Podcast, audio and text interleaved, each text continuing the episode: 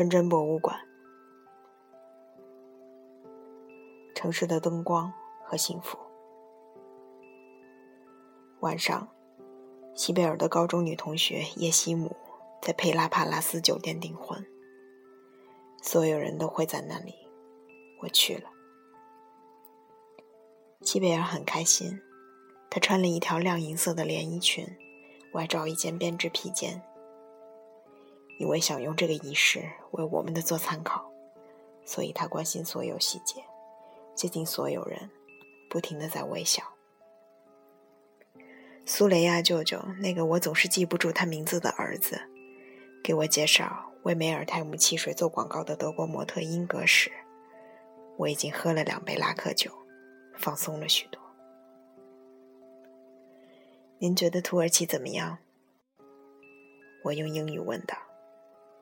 英格说：“我只看到了伊斯坦布尔，我很惊讶，我没想到会是这样。您想象的是什么样的？”我们无声的对视了一会儿。她是个聪明女人，立刻明白说错话会很容易让土耳其人伤心的。她嫣然一笑，用糟糕的土耳其语说道：“你们。”值得拥有一切。整个土耳其在一个星期里认识了您，这是一种什么样的感觉？他像个孩子似的笑着说道：“警察、出租车司机、路上的孩子们都认识我。一个卖气球的人甚至送了我一个气球，还说：‘您值得拥有一切。’”如果整个国家只有一个电视频道，成名就很容易了。不知道他在表示谦虚时，明白自己在蔑视吗？德国有几个频道？我问道。他意识到自己说错话了，很是羞愧。我也说了一句没必要说的话。每天上班时，我都会看见您的巨幅照片。它占满了公寓楼的一整面墙，很可爱。啊，是的，你们土耳其人在广告方面比欧洲可先进多了。瞬间，我因为这句话感到万分开心，竟然忘了他是出于礼貌才这么说的。我用目光在叽叽喳喳快乐的人群里找了找扎伊姆。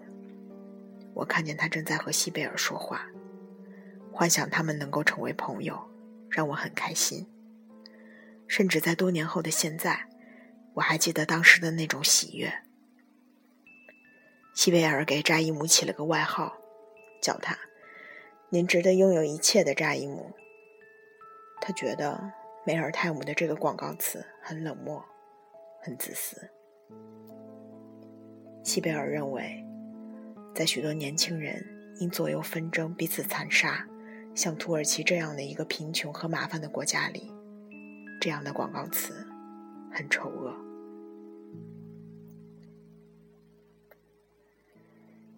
一种夹带着椴树花香的春天气息，从那些硕大的阳台门外面传进来。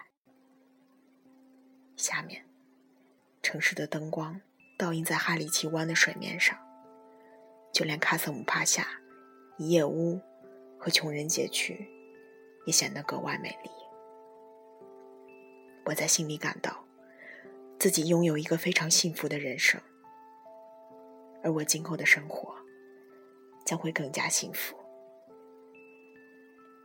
尽管白天和服从经历的一切让我感觉沉重，也搅乱了我的脑子，但我想。每个人都会有自己的秘密、不安和恐惧。在这些穿着讲究的宾客里，不知有多少人内心里隐藏着奇怪的不安和精神的伤痛。但是在人群中，在亲朋好友之间，只要喝下两杯酒，你就会发现，那些困惑我们的东西，其实是那么无关紧要和转瞬即逝。西贝尔说：“你看到的那个脾气暴躁的人，就是著名的寒冷苏普西。他会拿走收集看到的所有火柴盒。听说他们家有满屋子的火柴盒。他们说，自从被老婆抛弃，他就变成这样了。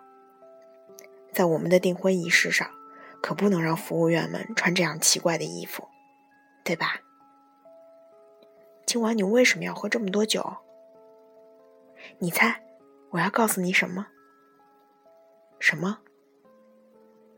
麦和麦特很喜欢那个德国模特，一刻也不离开他，而扎伊姆在嫉妒他。啊，还有那个男人，据说是你那个苏雷亚舅舅的儿子，他也是叶西姆的亲戚。有什么让你不开心、我不知道的事情吗？没有，什么事都没有。我甚至感觉很幸福。多年之后的今天，我甚至还记得，当时西贝尔说了很多好听的话。西贝尔风趣、聪明、富有同情心。我知道，在他身边，不仅是在那些日子，在整个一生，我都会感觉很好。夜里送他回家后，我在无人和黑暗的街道上，想着扶送走了很长时间。让我无法释怀、感到极端不安的是，服从第一次和我上床，以及他的坚定。他没有半点扭捏，甚至在脱衣服时都没有表现出任何的犹豫。家里的客厅里没人，有时我会看见失眠的父亲穿着睡衣坐在客厅里。我喜欢上床前和他聊会儿天。但现在他和我母亲都睡着了，卧室里传来了母亲的呼噜声和父亲的叹息声。上床前我又喝了一杯拉克酒，抽了一根烟，但躺下后还是没能马上睡着。我的眼前闪现出和傅松做爱时的画面，这些画面又和订婚仪式上的一些情景混在了一起。